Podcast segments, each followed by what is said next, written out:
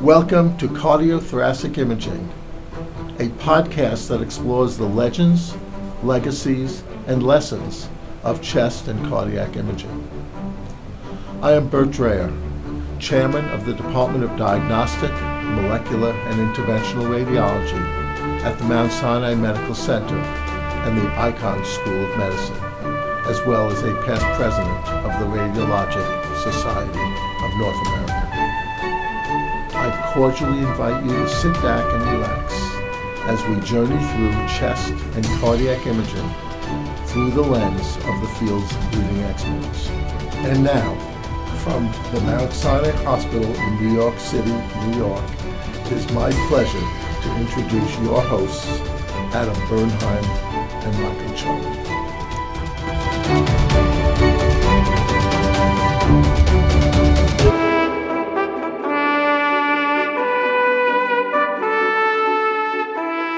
Welcome to Cardiothoracic Imaging. I am Adam Bernheim, and I'm joined as always by Mike Chung.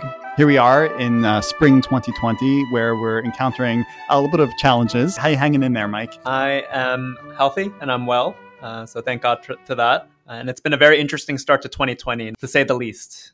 Fortunately, we have somebody with us today who uh, is a career expert in pulmonary infection. So it's perfect timing to be hosting Dr. Loren Ketai.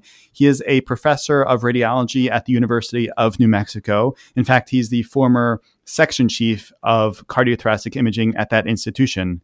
Dr. Ketai began his medical career by obtaining an MD from the University of Michigan and then completed both an internal medicine residency and a fellowship in pulmonary and critical care at the University of Michigan as well, and then went on to continue to practice as a pulmonologist before then completing a radiology residency at the University of New Mexico. In addition, he is the secretary of the Society of Thoracic Radiology and has developed a, a career expertise in pulmonary infection. So we're delighted to be able to welcome today Dr. Loren Ketai. How are you, Dr. Ketai? I'm fine. Thank you, Adam. We're so glad you're here today. Um, hopefully, you're able to solve the world's problems for us. Uh, yeah. Well, you guys are doing a pretty good job, I think. uh, Dr. Ketai, uh, just start us off a little bit about talking about your background, where you're from. We talked a little about a little bit about your initial training, but how did you get to go into medicine and then into radiology, and what drew you specifically to our field of thoracic imaging? In brief, I was actually Ella Kazerooni is a, is another graduate of a six year medical program they had at Michigan. Oh, so wow. we got through combined undergrads. She's younger than she's considerably younger than me. We were able to get through, do our undergrad and, and medicine combined. And to be honest, at that point, you know, you start when you're 18, so you don't know exactly how you make decisions, but I liked it a lot, but I wasn't sure what I wanted to do. The Peace Corps wasn't taking doctors at that time, and I wanted to do some volunteer work. I figured I had gained a couple of years. Mm-hmm. So I volunteered to work in the Indian Health Service out here in New Mexico. Hmm. I worked on the Navajo Reservation for a couple of years as a general medical officer. After that, my wife and I got married. She's a physician as well. We went back to uh, Michigan to finish our training. You know, just like chest radiologists are maybe the nicest radiologists, I think pulmonologists are really a great group of people. I'd finished medicine, I'd gone back and finished medicine, and the pulmonary people were super nice at Michigan. And, you know, you make decisions based on personality sometimes. So I stayed and trained, and then I went and taught for a year at Case Western, came out to New Mexico to work in an affiliate of the university. And as we mentioned previously, um, for a variety of reasons. One is that there was no shift work in the ICU back then, so you never left the hospital. And the fact that I they were kind enough to let me start doing pulmonary angiography, even though I was a medicine person and was at Lovelace Hospital and I thought this is great fun.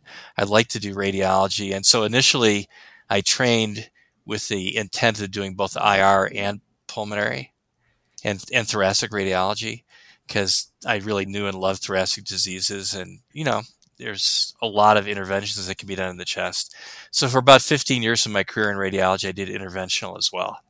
Oh, um, wow. um, but uh, the guys now, the stuff they do is far more complex than I ever attempted. So uh, after that time, I just have done strictly thoracic radiology. Were you at the University of Mexico since your training and up till now? Exactly, exactly in terms of the infectious disease aspect, I mean, fate takes sort of funny turns, and I guess this is way back, but this was the center of the hantavirus outbreak in the early 1990s. Mm. And that's when I first sort of, I mean, I always was interested in infectious disease, but it was apparent that there was something unusual. I was still a resident at the time in radiology, but I got very interested in that and started collecting cases and going out to the reservation and uh, sort of was there at the inception of that about mm-hmm. that epidemic, which I could tell you more about. I mean, and then after that, and my, my chairman was great in encouraging me to do that. And then following that, I sort of got into writing about bioterrorism agents and also mm-hmm. looking for other kinds of outbreaks, which we can talk about later if you'd like. What is the thoracic radiology section like at the University of New Mexico? Um, what are typical volumes and case mixes, and um, what is also cardiac imaging like there? Yeah, we're a small shop, and for most of my career, I've been by myself. For mm. short periods of time, I had some great colleagues, but unfortunately, they were only there for a few years. Mm. You probably, I don't know, you probably met Nat. Mm-hmm. Um, yes, we know Nat well. She's fantastic. Yeah, so Nat was with me for a while. That was wonderful. So I've had some great people to help me, mm-hmm.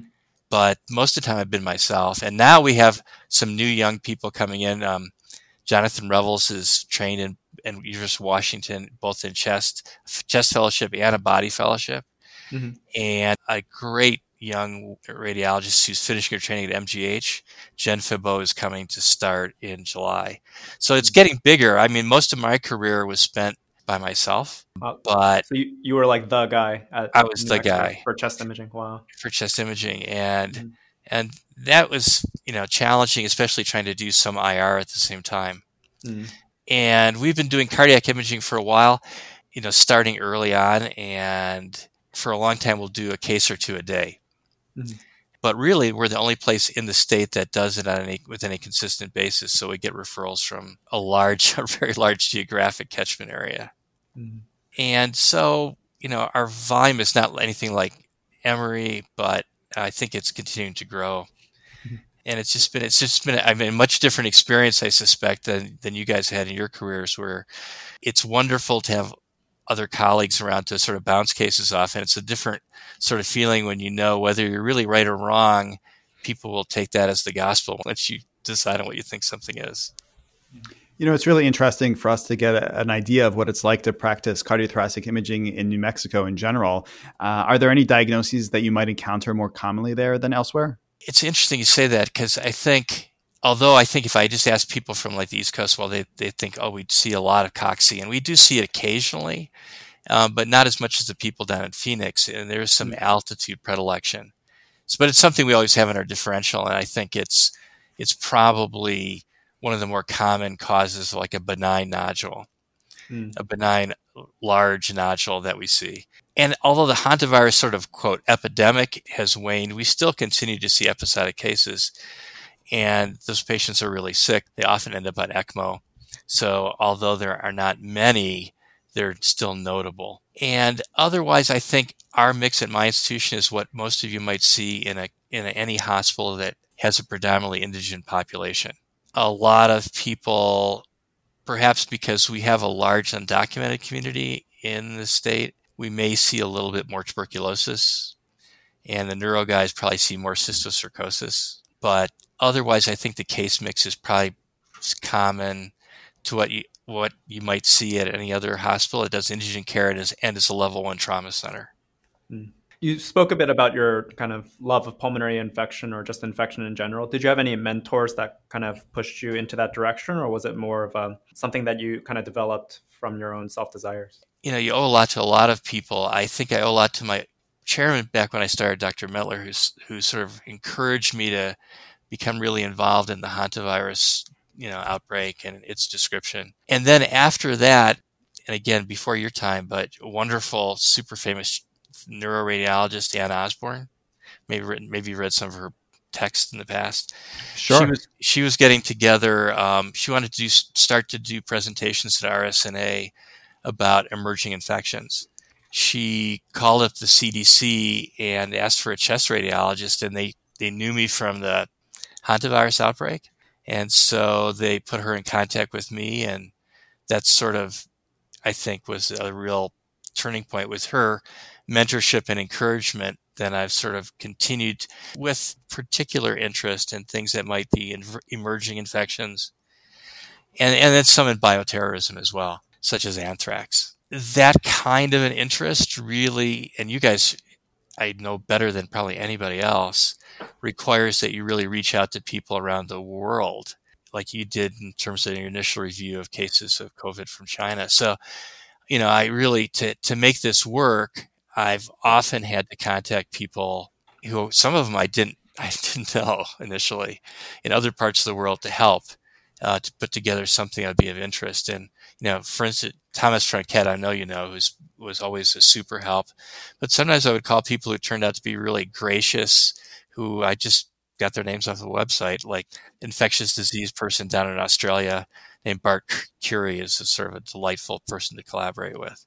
So in this sort of infection, emerging infection world, and again, you guys I'm speaking, I'm preaching to the choir here, but you know, you really rely a lot on the goodwill and academic curiosity of people all over the place. I, I, think that's really fascinating. And it's true that we have a global community of collaboration where I think there are a lot of willing partners, particularly in, in radiology, that sees collaboration for the greater good as something that's always a priority. So it's it's terrific. And we're really fortunate to have so many wonderful colleagues globally when I think about pulmonary infection and I kind of look at it from a 30,000 foot view and, and, have some perspective of thinking about the topic in general, I think one of the things that comes to mind is that a lot of radiologists struggle to provide specificity when encountering a chest radiograph or chest CT in a patient with infection. Do you have a particular approach that you utilize when trying to determine the etiology of an infection for a particular case? Are there any helpful clues you might be willing to share with us to provide some specificity? And I think that's interesting because I think a lot of my career is, I don't know if bias is the right word, but has been influenced by the fact that I was initially a clinician. That sort of stays in your blood a bit. My feeling is I'm I like to think about if you're communicating with a good physician, they're using what you say on the on your interpretation as not the final word, but as something that they're going to put into the mix with the laboratory evaluation and their own clinical acumen. History, of course, is the key. When I approach infections, a lot of the times I'm, I'm thinking, okay, the most important thing is when I and when I lecture on this is to try to identify an infection, um, and then identify complications. And when I say identify an infection, differentiate that from non-infectious causes that might have a, a similar clinical presentation. And that most of the time, I'm not going to be able to tell people, I'm not striving to try to tell people what the organism is. Mm-hmm. So to put that in, you know, in context, there, you know, the simple things that we see all the time, knowing that, you know, infections are very likely to cause a predominantly interlobular septal thickening picture. And that, you know, once you're confident that you see tree and bud opacities, that you're confident there's an infection.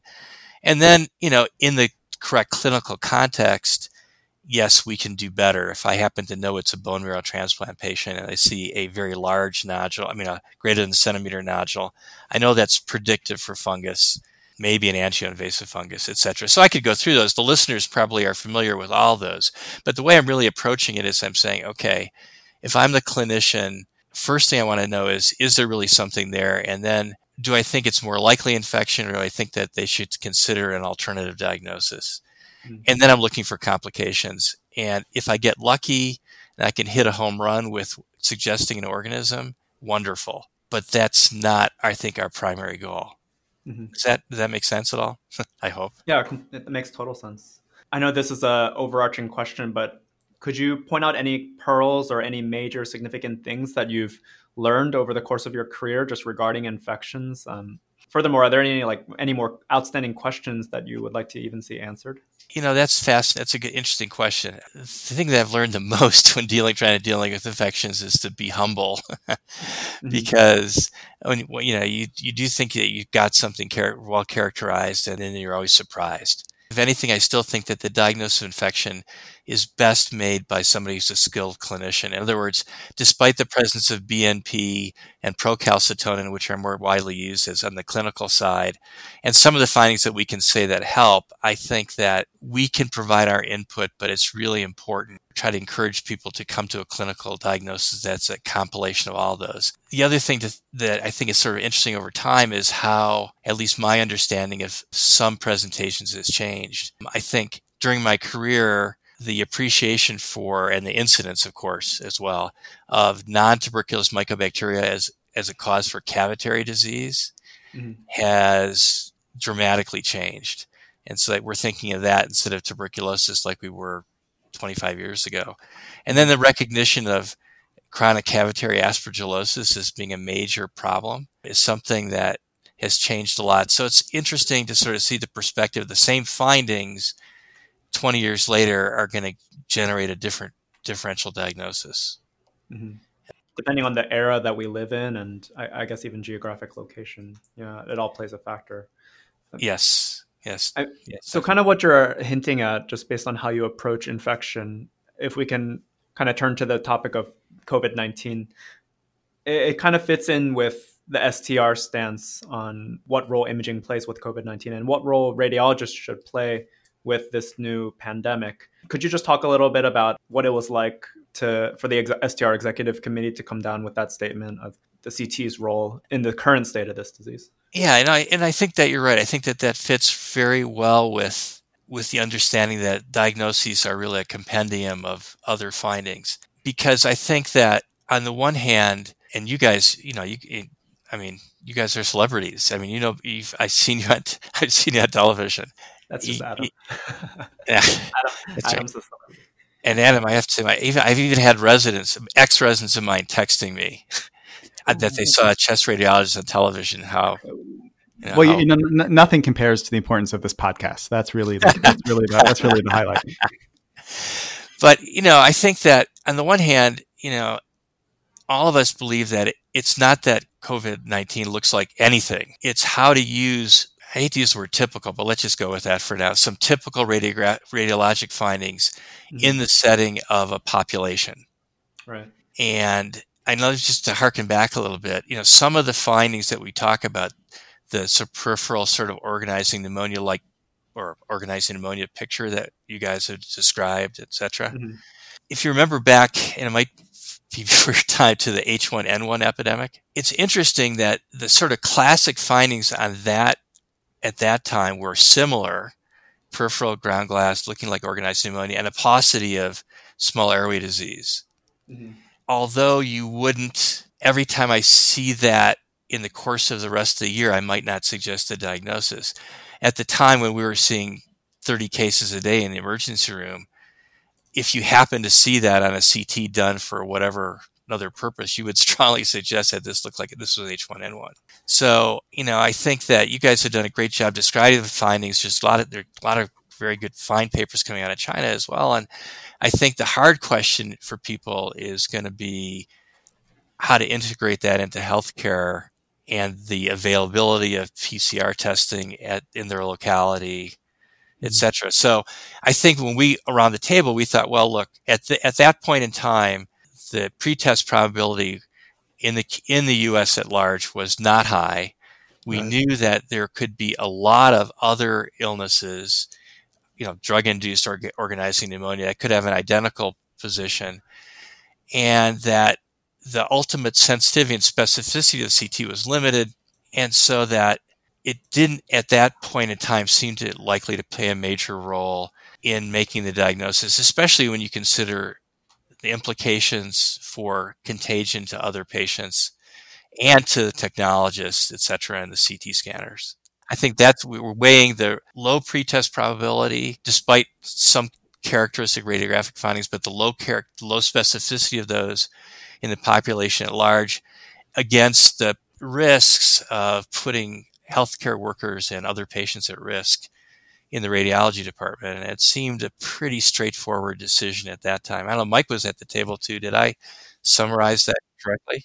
That was perfect. That was a, a fly on the wall and just watching. And I, I think that's the statement that had to come out just given the moment. It's something that's obviously fluid, and I think we can't really predict the future, but it was perfect for its time, I think. Yeah. Dr. Ketai, you you authored a 2006 article in JTI entitled "Radiology of Severe Acute Respiratory Syndrome (SARS: uh, The Emerging Pathologic Radiologic Correlates of an Emerging Disease." This has re- perhaps renewed uh, some discussion and in light of COVID 19, obviously. For those of us who weren't necessarily practicing radiology during the SARS epidemic, what was that like? And in retrospect, is there something that you can carry on from that to uh, to what's going on today? To be entirely candid, I was putting together an issue for JTI, and the co-authors on that paper, like Narinder Paul, and said really were the people that had seen the cases. So I can't really give you a good perspective at the ground zero level. They sent me the cases. They were great collaborators, Dr. Wong as well. So I did a lot of the writing and put stuff together, but to really give you a flavor for what it would be like at ground zero, then I can't, unfortunately I can't.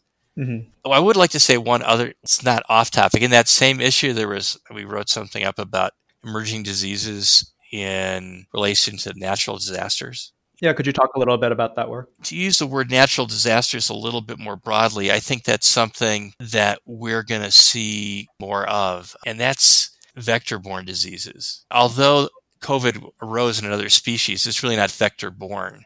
And a lot of other diseases that plague mankind are stuff that are vector borne, you know, whether it's malaria or there's been a huge upsurge in dengue in the Americas over the last 10 years. I think as climate changes, the vector borne diseases are going to change their distribution. Mm. And that's something that we're going to have to be more aware of. So, in that paper, we talked about some diseases that had become more prevalent following major hurricanes or major flooding or even after earthquakes. Mm-hmm. So, as the environment's disturbed, certain pathogens become more prevalent. So, there was a big outbreak of cocci in California after the Northridge earthquake, for instance. As I said, you know, dengue has been a problem. The CDC started looking for increasing de- incidence of dengue hemorrhagic fever as the incidence has increased. And in doing so, they uncovered an outbreak of leptospirosis, which was related mm-hmm. to climate change, probably as well, or possibly. So, anyways, I think just going forward, when the environment's disturbed, it also disturbs the ecology of infectious agents. And that's something we'll have to sort of be cognizant of as well, I'm sure. Fascinating. As someone who's seen so many infections in your career, are there any unique stories or anecdotes you could share? Like any of the strangest infections you might have just seen in person? You know, I think one thing I just, which I think may be important for this time as well, infections are scary for people. And I think that it's important to think about when we're investigating infections, think about the impact it's having on people on the other side. And I really take this back to the hantavirus epidemic. I mean, hantavirus outbreak we had here. You know, we didn't know what it was. It was an unknown agent at that time. There were a lot of rumors. Some of those you hear currently about, oh, it was really a biologic agent that was accidentally re- released, et cetera, et cetera. But I think the other thing is that the Navajo population was sort of suspicious of all the attention because nobody wanted to be stigmatized as the originator of a new infection. I think that was something that I learned from that. There were some bad feelings generated from that. And in fact, and again, something that might be applicable today, when it finally came time to name the virus, and you guys are probably familiar with a lot. There's West Nile virus, there's Marburg virus, there's Ebola virus. Mm-hmm. Most viruses are named after the place they originate. Mm. But really, nobody wanted that stigma on the out on the reservation, and nobody really knew exactly. You know, it wasn't a point source. So ultimately, if you look in the books now, the hantavirus is that's why it's called the sin nombre virus because mm-hmm. we nobody wanted to have it named after them. Mm-hmm, mm-hmm. I mean, I think we've seen that also with COVID 19. It was initially, the first couple of weeks, people called it the Wuhan virus, and then the World Health Organization uh, ended up referring it to it as the novel coronavirus, and eventually COVID 19, which is actually a lead in to another thing that's been on my mind. And I'm curious to get your take about this, which is that the decision to call this COVID 19 is almost a recognition or, or an admission that in future seasons, we may see other variants of coronavirus infection. The fact that the World Health Organization decided to call this COVID 19 was almost recognizing that it's almost inevitable that we may see other coronavirus infections emerge in future years, and we might as well have a organized nomenclature system. So we'll start with COVID 19 do you think that uh, this year with COVID 19 is an anomaly, or do you hypothesize that we might expect over the course of our lifetimes that we may see future years where this type of pandemic uh, may very well uh, reemerge in different forms? You know, that's interesting because back in the day when Anne Osborn approached me to, to talk on emerging diseases, it happened to be a Nobel laureate who was in that same session. She, Anne was such a dynamic person, she got him to speak. He showed like six slides and it was the most fascinating talk I've ever seen, which shows that it can be content, not necessarily our audio, our audio visual. And the thing I remember about that is he talked about how humanity has this relationship with viruses that we forget about. Things that we have now with us that were zoonosis, like probably herpes virus, for instance. Um, and that this process has been going on for 10,000 years. So that process has been going on. And certainly as there are more people in the world and we're in more contact with parts of the natural world that maybe we haven't been, that yeah, I think it's not a brand new thing. It just happens at a more accelerated pace. It's interesting to name it COVID 19. I'm not sure that the next thing will be a coronavirus, of course. It could be something that we haven't really thought about too much. Yeah, I think that's, I think you hit the nail on the head. I think that's, it, it's an acknowledgement that it's something that we're going to have to learn more about. And, you know, that may not be respiratory infection. Next one could be CNS. Mm, it's very true. Dr. Ketai, what are your thoughts on the role of uh, dictation guidelines when it comes to COVID 19, especially in the current state of this pandemic, where the use of that term coronavirus or COVID 19 in the body or impression of your report could set off alarm bells, uh, especially in places where there's not as good communication between radiology and infectious disease.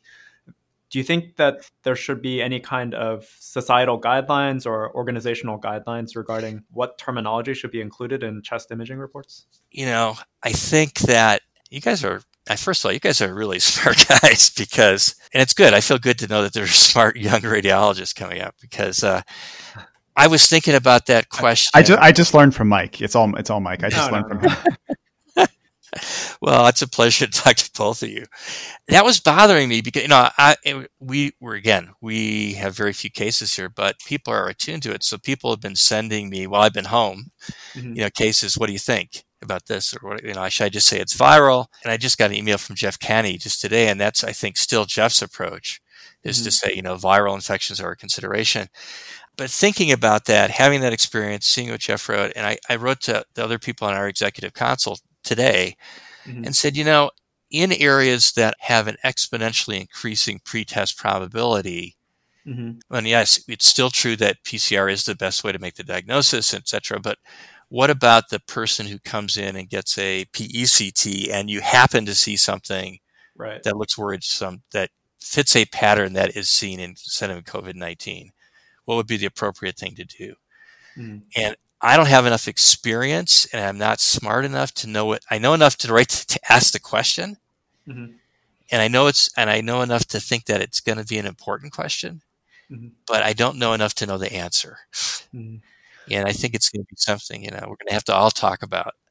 Right. What do you guys think? I, so our initial thought was that there should be some sort of societal guidelines, either from the STR or ACR, where they provide some help for not necessarily just chest radiologists, because we definitely do need that help, but for any emergency ED radiologist or abdominal radiologists who are just reading uh, chest imaging and mm-hmm. might incidentally see something and how to approach it like that. But I think the feedback we've gotten from this idea is it, it's hard to create universal guidelines ultimately when it comes to dictations. And ultimately, though, I think raising the question, like you said, is the most important thing in this time because I think a lot of people aren't thinking of those questions and are just throwing out those terms very freely um, without any care, just based on uh, you know images, comparing it to images that were published on a, in a journal. So I, I think it's a dangerous thing, especially because now in the setting where patients have access to their medical records and can see yeah, their reports and um, they can see that someone recommended coronavirus, said potential coronavirus, but their clinician did not give them the PCR swab. So I, I just think those questions, it's something that should be raised from a higher entity. How do you write that so that because at this point in time, what's applicable in New York City is not applicable in Albuquerque, New Mexico. Exactly, exactly. Yeah. I just think a lot of our like our colleagues, our friends around the nation who don't do chest imaging are just asking. Uh, they're they're essentially just telling me we're we're throwing COVID nineteen on every report now. I don't think that's um what should be done. And again, like you said, it depends on the location you're in. So it's all very uh, interesting stuff. I mean, you just might even say that even if we said that, don't throw it on unless you see X, right, even right. if it's just a negative statement. Mm-hmm. Don't don't even raise the question unless you see blah. Right. Or if you see extensive tree in bud opacities, it's unlikely to be COVID. Right. The negatives might be even more helpful in that sense. Yeah. You know, I was thinking about that. That might be useful. Mm-hmm, mm-hmm, mm-hmm. Now that you say that, because I really didn't even think about the fact that people. I'm sort of I'm surprised for, to have you guys tell me that people are suggesting that frequently. I would I hadn't really thought of that. I thought that people would be reluctant to do that, but if if people are concerned about missing it, and that may be a bigger problem. Yeah. We've heard stories from all over the country of a radiologist just throw that in, in, their differential diagnosis. By the way, coronavirus cannot be excluded. And it causes enormous alarm amongst all the technologists that right, dealt with the patients. Right. And it has a lot of, it, it caused a lot of problems. Uh, there, there have been many uh, anecdotal stories of, of that happening. Well, that's very interesting. I think you guys have more sort of, you know, frontline experience in me, so I should defer to that. Is there anything in the radiology literature regarding COVID 19 in the last several weeks that has caught your attention uh, as being of interest?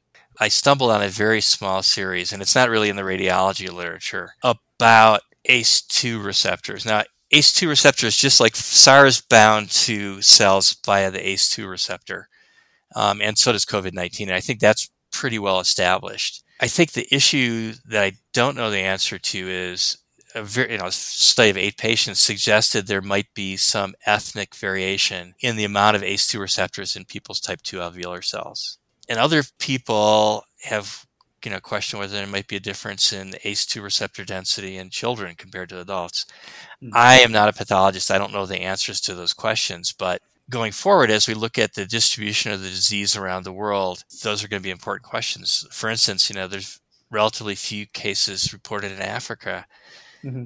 Is that a difference in reporting and testing, or is that really less susceptible to this virus? I don't, I don't think we know yet, but I think mm-hmm. that's going to be something of interest.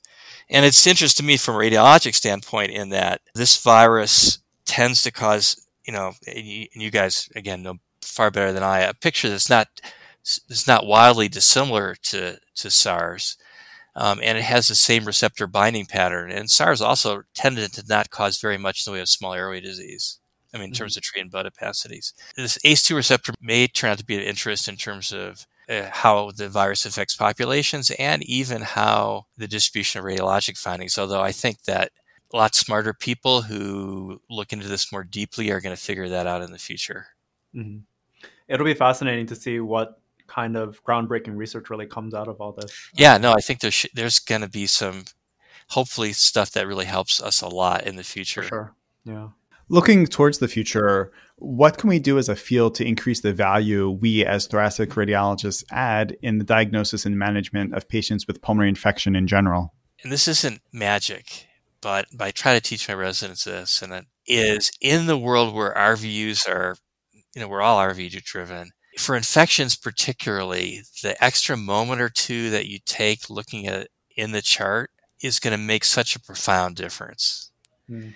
Even if it's a little bit more nuanced, for instance, if you were to see getting away from it, emerging infections mm-hmm. in the setting of say extensive ground glass opacities, if you the difference between knowing that the person is HIV positive versus a bone marrow transplant recipient is going to change your differential a lot. Mm-hmm or whether they're on prophylactic uh, antibiotics for, for, you know, whether it's PCP or for CMV. And so I think if we want to do a good job in helping clinicians with infection, it helps to have a good, easily searchable electronic medical record because the history in that in infection is just so key. Mm-hmm. So that would be my pitch. I think that somehow if we're going to have AI helping us, it'd be nice to have that, that the AI was searching the medical history and giving us key terms to help us be smarter with our differential as opposed to necessarily in the, setting of infection looking for you know image analysis that's great dr Ketai we like to end a lot of our podcasts with this question uh, what would you like to accomplish in the remainder of your career? You've already accomplished so much. Do you have any uh, professional goals for yourself from here on out? The most enjoyment I get is if I can, and I really do mean this, if I can help young folks get a chance to, to be successful in thoracic radiology. And I mean, you know, for those people that like, you know, research to see if I can help with that in any way. There's a quote for the guy who used to run Bell Labs, and he said that it's amazing how much you can get accomplished as long as you don't care who gets the credit. Think about that when, we're trying to help people. That, that if you keep that in mind, you can get a lot done. Thank you so much. That's a that's a terrific point to keep in mind. Well, we're we're extremely appreciative of your time today, and uh, cannot thank you enough for your insight. All right, guys. Thanks again. Thank you so much. Stay safe out there. Okay, you too. And you guys stay safe. Thanks so much. Thank you for listening to Cardiothoracic Imaging a podcast that journeys through the legends, legacies, and lessons of chest and cardiac imaging. We hope you have enjoyed listening and look forward to seeing you next time.